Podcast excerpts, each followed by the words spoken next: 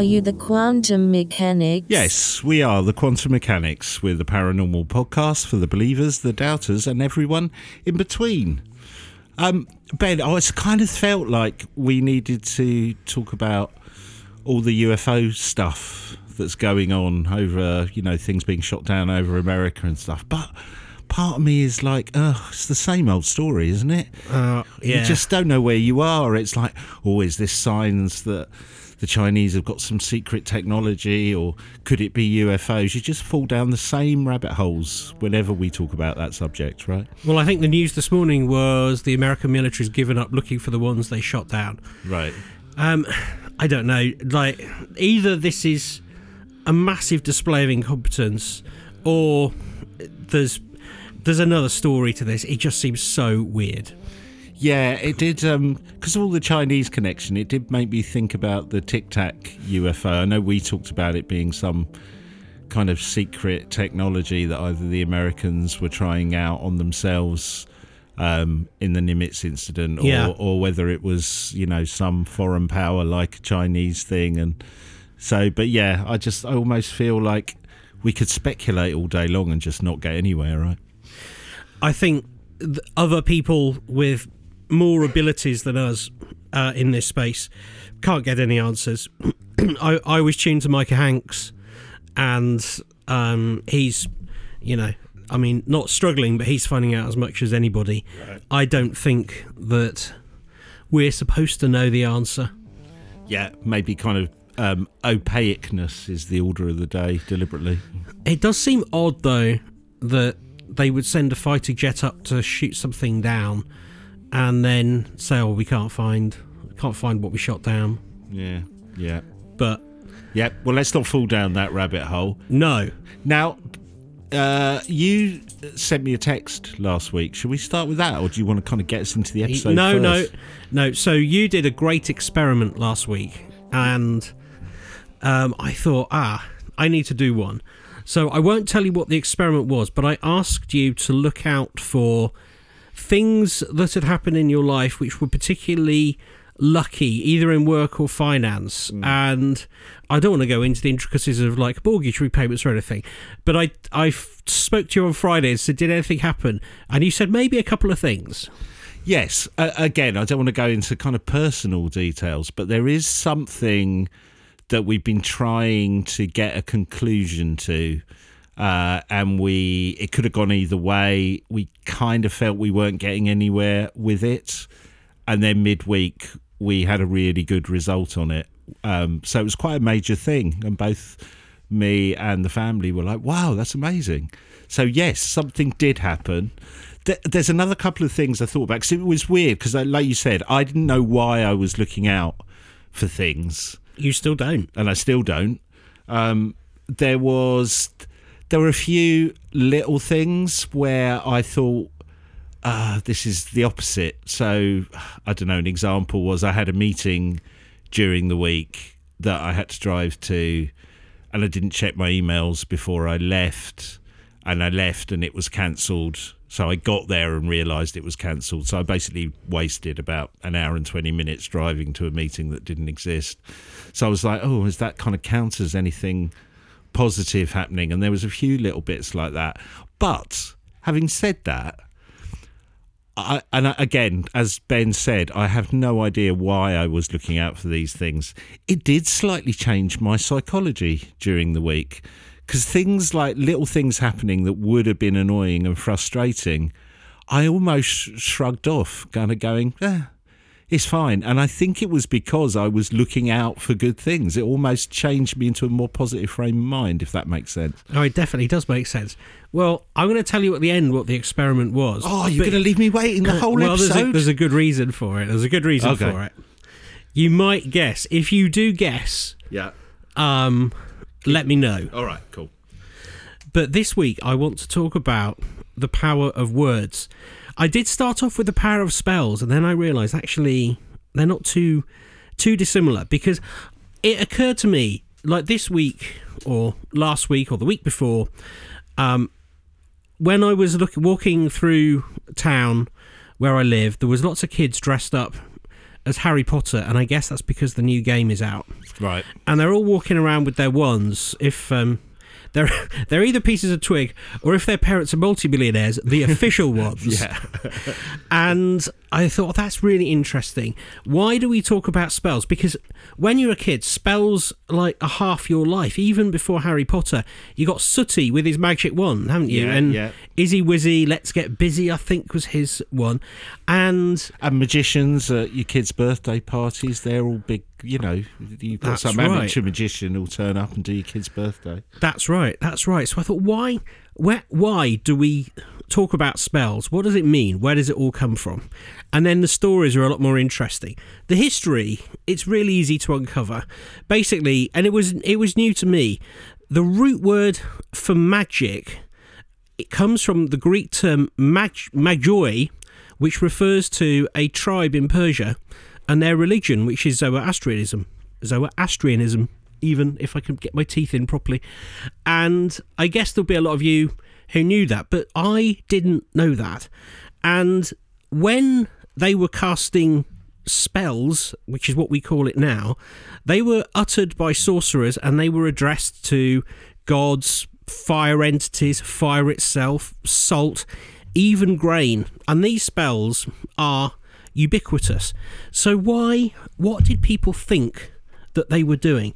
Well, they were certainly conjuring entities. That is what they were they were doing. They're asking for the help of somebody else to do a specific thing. So this ties into almost sounds almost pagan like that there are spirits for different almost sections of your life and you summon up certain ones to help you with certain things. That's right. That's Yeah. right. And then what you do with the spell itself, whether you light something or you eat something or you sacrifice something, all depends on who it is you're summoning. And then there's this really interesting angle to it about um, magic in ancient Greek and Rome using spells to bind people. This was the main thing, and it hadn't even occurred to me that this was a thing, but it bound people to different outcomes like sporting events, business affairs, personal stuff like love, revenge, and they had uh, known formulas and named individual parties like gods and people um, who might be able to help with that. Yeah. And the connection of the spell, the the intention via that entity to that person bound a particular result. So if you wanted to be married to, you know, Floella over there, you bound yourself to Floella using the appropriate entity to do that. Right. And these these um, binding spells were absolutely well, I wouldn't say they were ubiquitous, but when people believed it, boy, they really believed it. And they wrote them down and they were carried around with the person until they came to pass. So you have them stored on amulets and they ask sorcerers and wise people to write them down for them. They wear them like fashion accessories. And then, of course, we get to the reason why you speak them because not everybody could read or write. Right. So it gets passed down. And that is the reason why they're so often used out loud. Now, obviously, the not just now that we have the power to write things down, people still speak it, and there's various theories around that about like um, choosing and focusing your attention. Because I was, it occurred to me, like if you just think, if there's a deity and you just think what you want to happen, surely they'd be able to know, but perhaps you wouldn't be focused enough. That seems to be um, the common uh, reason why people would would say these things out loud. I wonder also if it's. Uh, there's a couple of other things it could be, isn't there? It's almost by acknowledging it out loud, it feels like more of a commitment than just thinking it. Do you know what I mean? You're you're almost you're putting it out there, really, from your brain out into the world by verbalizing it. Yeah, I also wondered whether the written things you almost you could see why that, actually for the people who are doing the spells that's quite a good business model. If you could just think them up yourselves, then you wouldn't need them, would you? that is a very good business model, and it's a very good point because we did used to think when looking back at these societies that when I said ubiquitous, I accidentally misspoke. um, my point was they weren't ubiquitous. It turns turns out like there was a widespread belief in this, but there was also a widespread belief in the in the, the religions of the time. So whilst both had gods and both involved magic manipulating uh, m- being manipulated by something magical, if you see what I mean, like a deity. One relied on supplication and offerings and hopes, very much like you might describe a prayer. The other is a very purposeful statement of fact, and you believe it to become true. Right. So there's a real belief. One is a, I hope this happens. The other is a, I believe this definitely will happen because somebody I trust has written it down for me, given me that that spell, and told me it's going to happen. So I'm definitely going to marry Floella, whether it's today or tomorrow or whenever, which is very different to please God let me marry Floella. Oh, it wasn't to be God's will. You see, there's that there's that difference. So uh, that's interesting. So, so I wonder if that almost maybe over time as well they even separated out even more because if you well I'm thinking of it from a, a, a Christian religion point of view it's more more generic isn't it? Do good things and good things will happen to you. Yeah, yeah. whereas almost almost w- wishing for something specific in a way can almost feel a bit uh, what's the word? It feels wrong. Do you know what i mean? It, it feels like you're Mercenary. yeah and i wonder if that's why it almost became a uh, a bit more of an occulty vibe to it than a than a basic religion. Well, it, it's that, and of course, the people practicing the spells tend to believe in different gods and deities to the ones that are being preached in the traditional churches, and that is why um, your dog is casting a spell on you to go out the studio. that is why there is an unhappy um, relationship between magic with a K and the church sometimes, and this manifests itself in earlier problems where um, magicians were were persecuted, then they were revered. Um, the the thing with the witch now, the witch trials, that is obviously about the devil, but spells come into it, and there's a real sort of danger of this. Um, uh, people believing that rather than this. Well, that kind of also again maybe it's a trope rather than a something that's true, but there was lots of people who were actually accused of witchcraft who were healers, right? Who were using Yeah, that's right. Who were using herbs and things like that. Things passed down, and that almost became a sign of that. And again, I wonder if that's because it's all it's almost that specific nature of it rather than a generalized behavioral trait that you're trying to put out there. Do you know what I mean? Oh, 100%, yeah. And and that makes people, you know, because the the difference between using herbs and using herbs in an incantation to bring forth a deity that you don't believe in or don't wish to have around, they are they're very similar. Uh, and and they could be misconstrued, and it's also worth saying um, that the word spell simply means a story. Um, and I, I, I hadn't cottoned on to that either. It, that's the original word. One of the earliest uses of, uh, well, one of the earliest stories written down is, of course, Beowulf. And that was described as a spell, not because it's what we understand as a spell, it's because it's written down as a story. And it's what it really refers to is a certain order of words, one after the other, which convey a particular meaning. That's really what spell means. And so, you know, you could say Roald Dahl wrote a load of spells. It's just mm-hmm. using the old English term for it. Right. But this, you know, where I crash back to Harry Potter is that is why you sometimes get far right Christian root groups burning Harry Potter books because of this uneasy relationship between mainstream religion and whatever is being practiced in the spell work at the time. So, I that got me onto thinking what you were saying there. Is there is there some sort of effect where you were saying you went through the week much more positive? Hmm. How does that carry through? Is there any scientific evidence that if you believe something is going to come to pass it will come to pass? The power of the mind. Hmm. So the words become thoughts and it becomes the power of the mind. And I found this absolutely incredible document. It's a it's another one of these um, scientific papers, and it's many many pages long. But I've distilled it down a bit. It's called Voodoo Death by Walter Bradford Cannon, M.A. M.D. Wow. And Great name for a band. yeah, Voodoo Death. Voodoo Death. It is actually, and I he- bet there is one. There's bound to be, isn't there? I'm sure there is. Yeah, it, their cover would be great. And he cites seri- various different um, sources talking about where voodoo has led to the death of somebody, either anecdotally or you know via whatever means. And he talks about uh, a case uh, from South Africa and it's reported by uh, Soares de Souza, and he is somebody who's a Portuguese explorer and naturalist, 1540 to 1591. In case you're checking your dates there and want to send him a birthday card, and he was the first to observe instances of death amongst the now. Uh, we always have pronunciation issues here. The Tupinambas Indians, I think is how you say it. Tupinambas. Tupinam- That sound- sounds good. Tupinambas. Tupinambas. I'm going to say Tupinambas.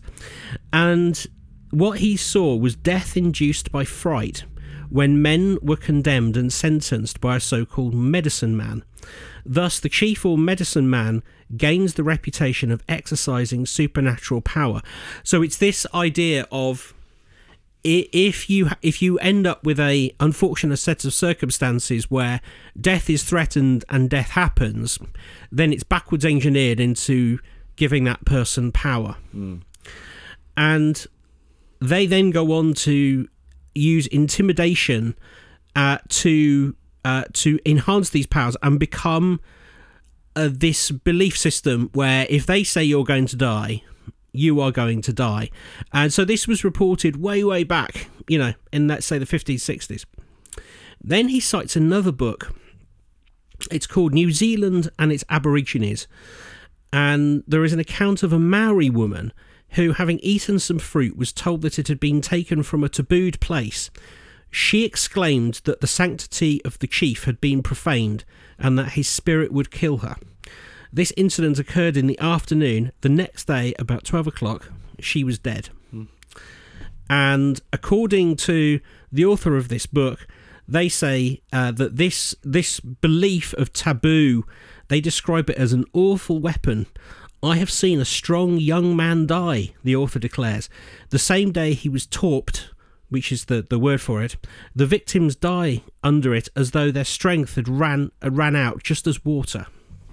It's interesting. As you were talking about it, I was. Um, it, it's maybe it's a smaller version of this. I remember we had that debate about haunted artifacts, and, Yes. and we talked about uh, those fake haunted dolls on eBay that you can buy. Uh, you know, with just some kind of crappy old backstory and they're these weird looking dolls that people have made and we both agreed from a paranormal point of view there was nothing spooky about them but we both agreed that we wouldn't have one in our house do you remember we were saying Yeah. Oh, "Let- yeah. let's just buy one and see and then it was like both of us went no actually i don't want to do that so this is something where me and you both believed this item was not haunted in any shape or form, just a scam, but we still wouldn't buy one and have one in the house just in case because somehow by acknowledging it in that context gave it power. It's kind of what you're talking about. This is a more extreme version, right?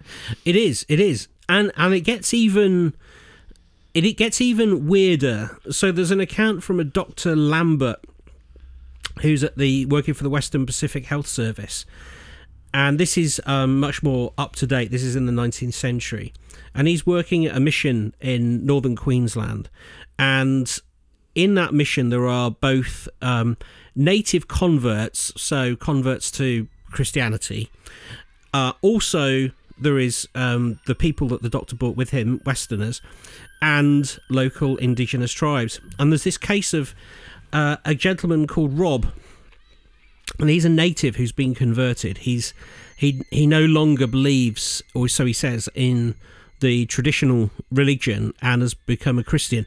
Now, I'm not judging the morals of this, but you know, doesn't it's a bit um, yes, uh, different times. But um, Dr. Lambert is called to his tent because he's really well. He's really unwell, and but he can't find any reason for this. He's got no fever. There's no complaints of pain, no symptoms of any known disease. But the doctor realizes this guy is really seriously ill and extremely weak. And then he's told that Rob had had a bone pointed at him by one of the elders in the tribe, Nebo, and he was convinced that the consequence of that was that he must die. Hmm. Now, Dr. Lambert is having none of this. He doesn't believe in this at all. And he goes to this elder, Nebo, and again, different times, he threatens him sharply and says he's going to stop feeding him if he doesn't say if he doesn't go speak to Rob and tell him that the spell is no longer on him. Nebo agrees, goes to see Rob, and he leans over Rob and he says to the sick man, It's a mistake. It was a joke. I hadn't actually pointed a bone at you. It was a joke. And the relief is palpable. And instantaneously, Rob gets better. He stands up. He goes back to work that evening. And he's in possession of all his physical strength. So that's a bit like it's like the opposite of the placebo effect, and then the placebo effect comes back in. Well, we're going to come on to the placebo Okay. effect because it does it does seem very very similar. Yeah. So going from those cases in in remote lands and some of them historical, there is a much more up to date one that happens in Australia in the nineties. Have you come across the strange case of Christopher Case? No. this this is fascinating. So he's quite Christopher Case is quite a big, um, I suppose. I'm going to call him executive, I guess. He runs one of the big lift music companies that were around at the time. Yeah, What music you get played in lifts? Is that what you mean, or is The- that something different? the music you get played in lifts. Oh, literally. So Yes, yeah, wow. exactly. Which was a which was a big deal at the time. Um, uh, this is in America. I do apologise, not Australia. It's in America, um, and uh, it, there's this place in Seattle where all these lift music companies um, hung out, and he goes to a meal. Basically, the long and short of it, he goes to a meal, and during that meal, a woman comes on to him, and he's not interested. He's tired. He's doing business here. He's not interested in any of that. He wants to go back to his room. Was she singing "Love in an Elevator"? Actually, that might have wooed. that might have wooed. That might him. worked, right? But no, he didn't. He didn't go back with her. And before he leaves the table to go back home, she pulls him over and she says, "I'm a witch. I'm going to kill you. I've put a spell on you. You're going to die in seven days." Wow. Which is a pretty extreme reaction. That is that's pretty extreme, isn't it? It's like that book. Um, I don't think it was under his name. Stephen King wrote a book called Thinner. I don't know if you've ever Oh, read that. yeah, It was under an assumed uh, uh, another name, but um, he the guy I think he kills somebody in a car crash. Who puts a curse on him, and he he just gets getting thinner and thinner, and doesn't matter how much he eats. Yeah, it sounds, sounds similar. It's very weird. Well, on returning back home, bearing in mind she said seven days, things immediately start to get weird for him. And he thinks he starts seeing shadows, he's whispering around the house. He calls some of his friends and says he's worried, but they say, Look, you've you've probably been drugged, you should go and see a doctor. The doctors can't find anything wrong. Um, he ends up going to a occult shop buying a book about black magic. Long and short of it is, he's found dead in his apartment seven days later. There's the police say there's no sign of a crime, there's no sign of violence, there's no sign of robbery or foul play. There are ten burned down candles and multiple crucifixes are found Wow. around his house. Lines of salt have been poured along the base of the apartment walls. He is in his bathtub, but it's completely empty. He definitely didn't drown. And the police then start investigating, and one of his friends tells um, the police that she had had several phone calls from him before his body was found, saying that he believed that something evil was happening to him, but he did not believe in witchcraft. Wow. And nobody seemed to be able to help him. In the end, the cause of death was recorded as scared to death. That was the official Literally on the document. literally on the document it was recorded as being scared to death Wow, that's amazing. because there was nothing else they could find it just seems like he stopped living and did they try and track down the witch? No, couldn't that is the really interesting thing i looked into it that would be the one you want isn't it you'd want to speak to her Well, because you kind of, if I was uh, investigating it, there would be a bit of me that goes, well, she's kind of threatened him in some senses. yeah that's right She, you're forgetting all the witchcraft stuff. She could have done it in a different way. Do you know what I mean? Drugged him or done something to him. You think you would try and track her down? Yeah, that's right. And you would perhaps, you know, I guess there are people who would say, well, did she perhaps put an untraceable drug into his drink, maybe? Something like that. And yeah, it's possible. It is possible. bit extreme, though, isn't it? I mean, she's a bit psycho Yeah. to have done that. That's very bunny boilery, isn't it? But it is a, it is the strangest case I've come across where you could say that an incantation played a part, but it's really, really similar to those cases there with the Yeah. tribesmen and the belief that But I think what the difference is, which is the maybe the most amazing bit about that story, it doesn't sound like he was some big believer or had a huge interest in the occult or anything like that. But literally within seven days, one conversation turned him into somebody who's got crucifixes everywhere and putting salt under his doorway and kind of cowering in the bath and scaring himself to death. That's Yeah. incredible. Yeah, yeah. And he does. There are definite reports that people he spoke to, normal people who aren't into the occult at all, said that he was relaying that his apartment felt strange. In fact, one night he left his apartment to go and stay in a hotel Wow. because he was so scared of what was going on. And it was quite a distance away from where the supposed spell was put on him. But, you know, there are other people that say, well, perhaps he'd been living the high life. Perhaps he had bent his brain a bit in the past on mm. cocaine and too much drinking. And he was feeling vulnerable. He was living alone in this flat Right, so some kind of psychosis. some kind of- that- yeah. psychosis uh, there are various people that talk about that psycho- psychosis as a part of this case Right. but still it is odd that there is there is no cause of death Really odd. Well, that, they officially you put it as scared to death as well. yeah I mean, if you were going to turn that into some kind of horror film, I, I just think you could have an amazingly spooky scene where he's in a lift and the lift music just turns really bizarre and the spells coming out. It could be quite a powerful scene, that couldn't it? It could, it could, and it also made me think about um, Lisa Lam, the, the the lady who was filmed being strange in the lift and then was found in a water tank. Right. Yes. You wonder whether a you know whether there's a certain criteria for belief in the paranormal crossed with um, perhaps some personal vulnerabilities, and the, the the cases go together. And if somebody tells you Right. uh, you are going to die drowning next week, you make it so. yeah. Yeah. Um, it isn't the magic; you make it so.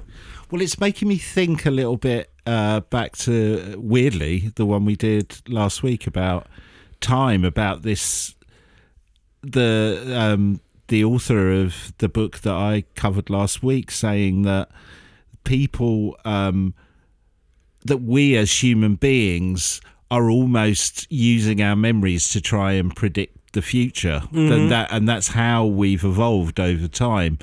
So it, this, what you're talking about, whether it's some kind of psychosis brought on by anything, or or some manipulation, if that's how we're programmed, when you've got almost a premonition of something terrible happen, do you almost start falling into patterns which will make it more likely in some way? Yeah, totally. Yeah. But what if it's the other way round? Yeah. Okay. What if you believe that something good is going to happen? And now I want to tell you about Mr. Wright. Okay. So, Mr. This is from Scientific American, this report. Mr. Wright is a man who was dying of cancer, like really, really terrible cancer. His lymph nodes were the size of oranges. But he read a report about a drug, and why are they always so hard? Krebiz, kreb, kreb, krebiz, krebi, krebiazin. Krebi, I'm going to call it krebiazin. Yeah. Why not? He became convinced that this drug would cure him.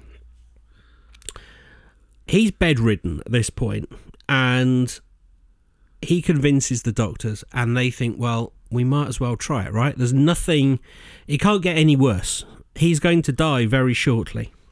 He's he's literally fighting for breath when he gets his first injection. Three days later, he's walking around the unit. He's joking with hmm. the nurses. His tumours are half the size they were just three days ago. Ten days later, he's discharged from hospital. This is a man they didn't think was going to last the night. Yeah. And yet, no other patients in the hospital who had received that drug showed any improvement. Right.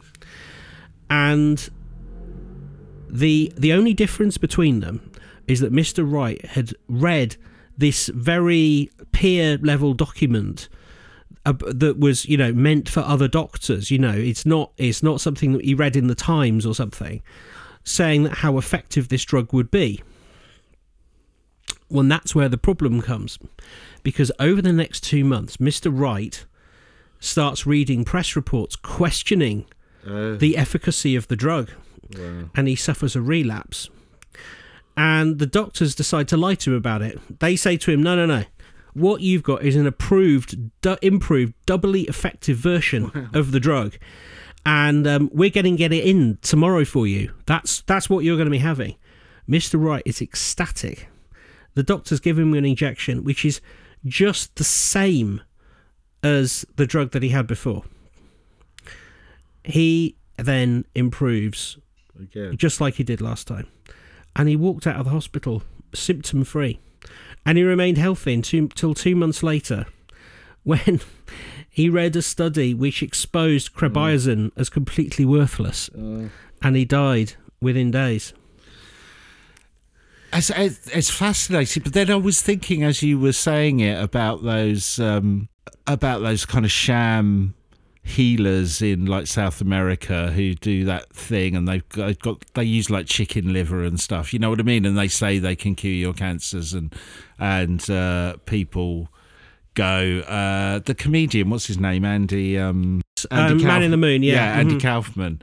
I think he, when he was in a bad way, went there to kind of be cured. So, so I guess the counter is there are lots of people who truly believe in it, who sometimes turn down more traditional treatments because they feel that they can conquer it this way, who have terrible outcomes from it. So, if it has worked in this guy's case from a a placebo and then hearing the negative as a negative placebo he must be a really rare case. Otherwise everybody who just believed in something would get better. Do you know what i'm saying That's true. And I thought you might say that. okay So here's an experiment which shows that it isn't about belief. And this is carried out by the colleague of the man who wrote this original paper by about Mr. Wright. And this is by a psychologist who has got the most pleasing name. oh god Manfred Schedlowski.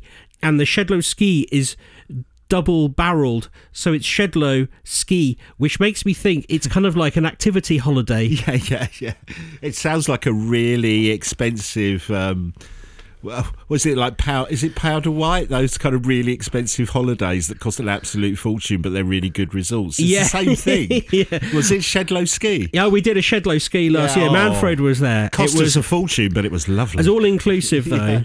The fondue was incredible. they they operate out of the University of Duisburg Essen in Germany because of course they do. But I could pronounce that, so I thought I'd show off. Yeah. and basically, their injection is pretty simple. Sorry, their their um, uh, procedure is pretty simple. They take a bunch of rats, they give them an immunosuppressant drug. It's the same sort that they use for um, stopping organs being rejected at transplant. So the rats get a little bit sick. At the same time, they give them sweetened water. Then the effects of the drug wear off and they go back to normal water.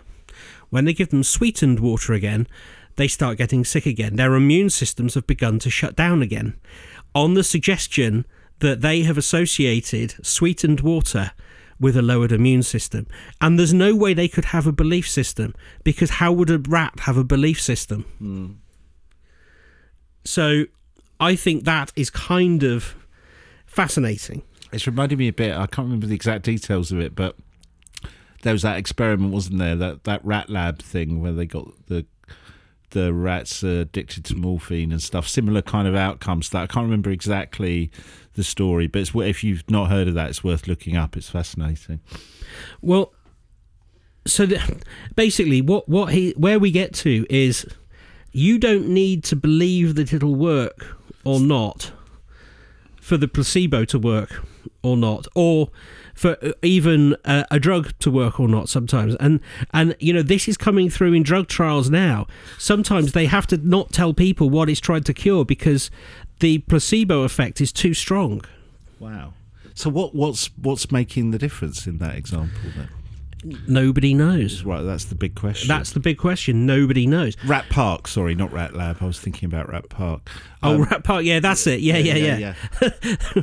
Rat Lab. There's lots of those on the internet. Um, okay, and, and weirdly, actually, while you were talking about that, it made me think of that experiment you talked about where the premonition one, where people were shown like pictures of flowers and guns, but seemed to be able to predict what was coming up. yeah. Um, but that kind of leads to some.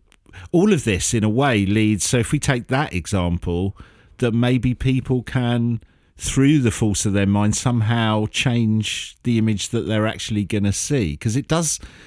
You know what I mean? They're Some- changing reality. yeah, mm-hmm. which it's, that's what this is making me think about, even if they're not aware that they're doing it. You know, anything that's not explained in that way always makes me go, "Oh, guys, that's some real quantum weirdness going on." That is a very interesting way of looking at it. I hadn't thought about it that way round. But yes. Sorry, I keep thinking about Rat Park and Roland Rat, and it's really confusing. I'm going on the Kevin the Gerbil ride. yeah. But but this makes it really hard. If you know that about the scientific side of drugs, how can you tell whether spells work or not? Because if you've had a spell cast on you, you know it, and therefore the placebo nocebo Yeah. might kick in. But if you don't know you've had a spell cast on you, how can you report any findings? Well, it reminds me of whenever I've got a headache and I take on a, you know, paracetamol or Nurofen or something. I mean, that takes, you know, what, 20 minutes, an hour to kind of kick in. But you, I certainly do. I start to feel a little bit better as soon as I've taken it. Literally as soon as it's gone down. Yeah, You yeah. know what I mean? And it's like there's no way it started working at that point. So uh, that, that, you know, similar theory, isn't it? Of, but I guess that's a psychological thing. But you're saying some people who wouldn't even have that psych, psych, um, psychological connection might have the same effect as me when I took it. That's right. Yeah, that's right. That's right. They they might.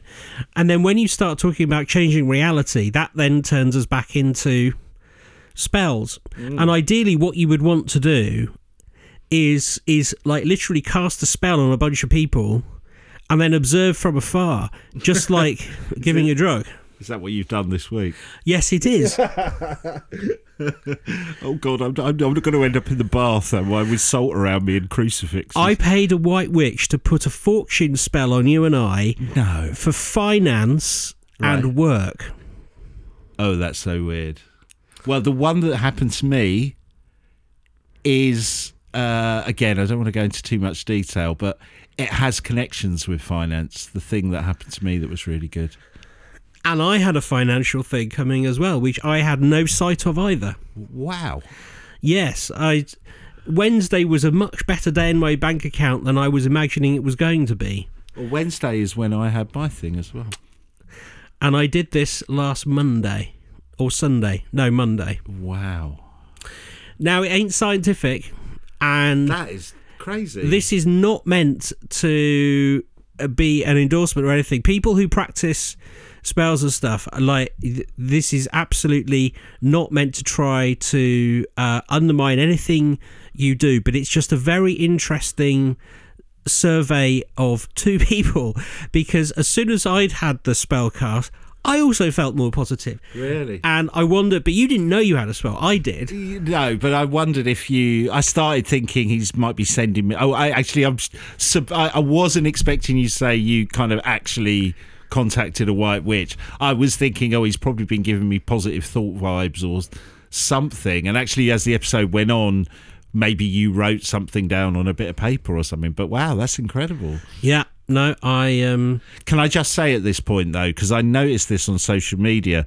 Sometimes when we post on social media, you get those people saying, "Oh, like your episode," and "Oh, this guy really helped me get my ex-partner back." All you have to do is contact them on WhatsApp and pay them a hundred dollars. And so if you just don't do it, don't do it, don't do that. no no no this caused me a donation of three pounds fifty. Right, cool. Which Yeah, went yeah. to charity. Yeah, let's do something like that. Don't go for these scammers on the internet. No, no, no. This person was a very lovely person and understood that I wasn't necessarily believing it or not believing it. And I didn't, I Right. did say what I was doing it for. And I said, it's with all the good intentions. And that's what matters. The fact it was a good intention. And, and and what detail did you have to give her? Much or any? Or? Just, just our names. right. And um, she said, what, what would you like luck in? I said finance and uh, and work because I had a an eye on you doing your, your essay. I thought maybe I'll have a breakthrough and discover an amazing piece of source material. right. And I thought that. maybe, maybe we'll kick off our Patreon and we'll have a Yeah, hundred thousand yeah, yeah. Patreons. Wow. Mm. Wow, that is amazing. Oh, weirdly, actually. Uh, because again, because you'd said that, I did buy a lottery ticket this week, but I haven't. I haven't checked. No, you haven't checked it. No I- way. I haven't checked the numbers. No. if that comes through, Yeah. this will be the last Yeah, episode. yeah, it's been nice knowing you. No, if that uh, that comes depends how much I've won, whether I'll let anyone know or not. We're back. It was five pounds. Yeah, yeah, yeah. We're back from our new luxury studio. I say luxury. It's got ten bags of Walker's crisps in it now, Yeah, where we couldn't afford them before. that is luxury. But That's see, amazing, Ben. What a great thing. What a great idea. That's really funny. But you see how difficult it is to know the efficacy of these things. If we can't work it out, as I say, in the medical world, what's to say that we can work it out in the real world? But I think, like, the greatest thing that I took from this, if we just take the paranormal out of it for a second, when people say, don't listen to the bad stuff, listen to the good stuff, mm. it self manifests Yeah. it this is the evidence that it kind of does. And now i sound like a new age hippie i don't mean that at all but if you start thinking oh maybe things will go my way maybe they do. I think in psychology it's called reframing. So if somebody has a negative thought or belief about it, you do kind of go, have you thought about it in a different way? Or what's the worst thing that could happen? You know like so i think there is a re- reframing i believe is uh sounds very similar to that yeah actually yeah it does it does but i still wow i still wonder what happened to poor christopher case Yeah, I, I think it's. I think what's fascinating is that you were sp- in the in the one that we did, you did on us. You were quite specific. You know what I mean? So, uh, you know, if it had been, I guess you could have been more specific, but kind of tying it into something financial, and both of us have a connection of the good thing that happened this week that has a financial element to it. That's fascinating. yeah. Well i could have asked to asked her maybe i don't know to get you a pair of green shoes. But i think i don't know that would have felt overly contrived. But in this way maybe it's underly contrived. Maybe all those things would have happened anyway. I tell you And- what, for three pound fifty, can you not just pay her to kind of, you know, times our numbers by ten. Oh, that's a good idea. I wonder if she'll do. I a- mean, that's pro- that's probably the, the that would be the most marketing we've ever done. But three pound fifty, I'll go halves with you. a download spell. Yeah.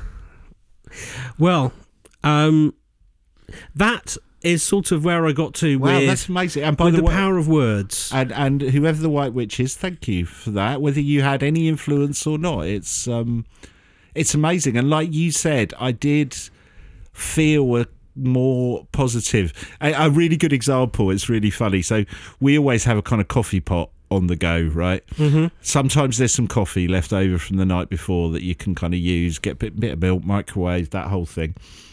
And there's always this thing in the morning with whoever gets up first has a little look at the coffee pot to see if there's any left. And then there isn't. It's then your responsibility to make a pot of coffee. and it's one of those where I go down, if I'm first, I always go, "Ah, is there going to be no, there's not enough. Damn, I've got to make a coffee. And uh, it was funny because after you'd said this to me on the Sunday, I'd had a really good night's sleep as well. And I got up and I checked the coffee pot, and there was just enough for one coffee. And I made myself a coffee, but my positive state of mind, I went, oh, it's a bit mean just to take the last of the coffee. Normally, we don't care about that sort of thing. So I made another pot for when my wife got up. So there was a difference in attitude. Like I said, going to that meeting, you know, I've, I've wasted, you know, an hour and 20 minutes driving to a meeting that had been cancelled. And if I checked my email, it would have been. I was like, ah, I'm listening to music. It's all right. It's fine. So it did give me a different vibe because I knew something was afoot. I didn't put a coffee spell on you. No, no, that would have been very specific. That would you'd have to cast it like Gareth Hunt used to. yeah, what kind of, yeah. The three that is such a niche reference. Target audience, but uh, just just uh, Google Gareth Hunt with a handful of coffee beans. yeah, be careful what you write. yes, that's Hunt. Yeah, yeah, yes, that is very funny. Oh well, what a great experiment! Good one, Ben. Well, we th- that is really good experiment. Really good. Thank you very much. And um, if any of the listeners, like maybe some of you practice, in fact, I know a couple of you do.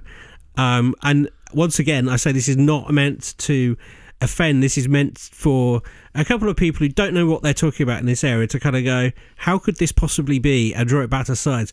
My conclusion is it could be anything. Yeah, Uh, it Yeah. really could. yeah, but it's a, like I said, it's a good journey. Like we always say, it's a good journey that that we've we've been on, even if we don't come to conclusion. Now, normally, Ben, at this part of the podcast, we say like, subscribe, do all that kind of leave a review. Why don't we just pay our good luck forward and just hope that anyone who's listened to this podcast for the next seven days will have a really positive week? Oh, that's a great idea, actually. Yes. Yeah, it's a bit miserable out there at the moment. So yeah, so yes, that's what we're going to do. We're not going to do anything for ourselves. We're going to pay it forward. All of you are listening. Have a fantastic week. And uh, yeah, I tell you what, let us know if anything great happens to you in the week. I've got. I, by the way, you've just reminded me. I, t- I, I told somebody to pay something forward. I gave them. Doesn't really matter what I gave them. It was it was inconsequential to me, but I gave them something, and I said pay it forward, and they said, "What do you mean?" I said, "Well, I know you go over a toll bridge. Pay for the person behind you, or pay for someone's food in the drive-through at McDonald's." Right. and uh, I don't think she really understood me. This sounds like I've made up a joke, but it's not. Right. I said she texted me and said, "I did what you said. I got. I paid for someone's food." And I said, "Oh, that's brilliant. What happened?" She said, "I think they were a bit annoyed because I got their food. So they paid for the food that the pe- the person in the car behind had ordered and picked it up and then drove off with it." I was like, "No, you completely missed the point. That is the complete opposite of paying it forward. You're supposed to leave it for them after Screwing, you." that's, that's screwing you over backwards, not paying it forward. Absolutely amazing, That's amazing. brilliant. She's a very clever person. I just think she hadn't kind of thought it Come through. on, well, if you don't know the concept, it's like, yeah. yeah, So yeah, if you have something good happen to you, try and do something good for somebody else. I know it's it's pretty measly of us just saying to anyone listening, have a good week, but it's the power of words, isn't it? it's the power of words. It's the power of words. Let us know if you did have anything, and um, yeah, brilliant. That was really good, Ben. Really good. Oh, and thanks to Lily the Witch, by the way. Thank you yeah, for your thanks, Lily the Witch. That's amazing. Um, well, we'll uh, we'll see. I'm feeling all positive again. We will see you next week with some more great quantum mechanicsness. See you later. Bye. Bye.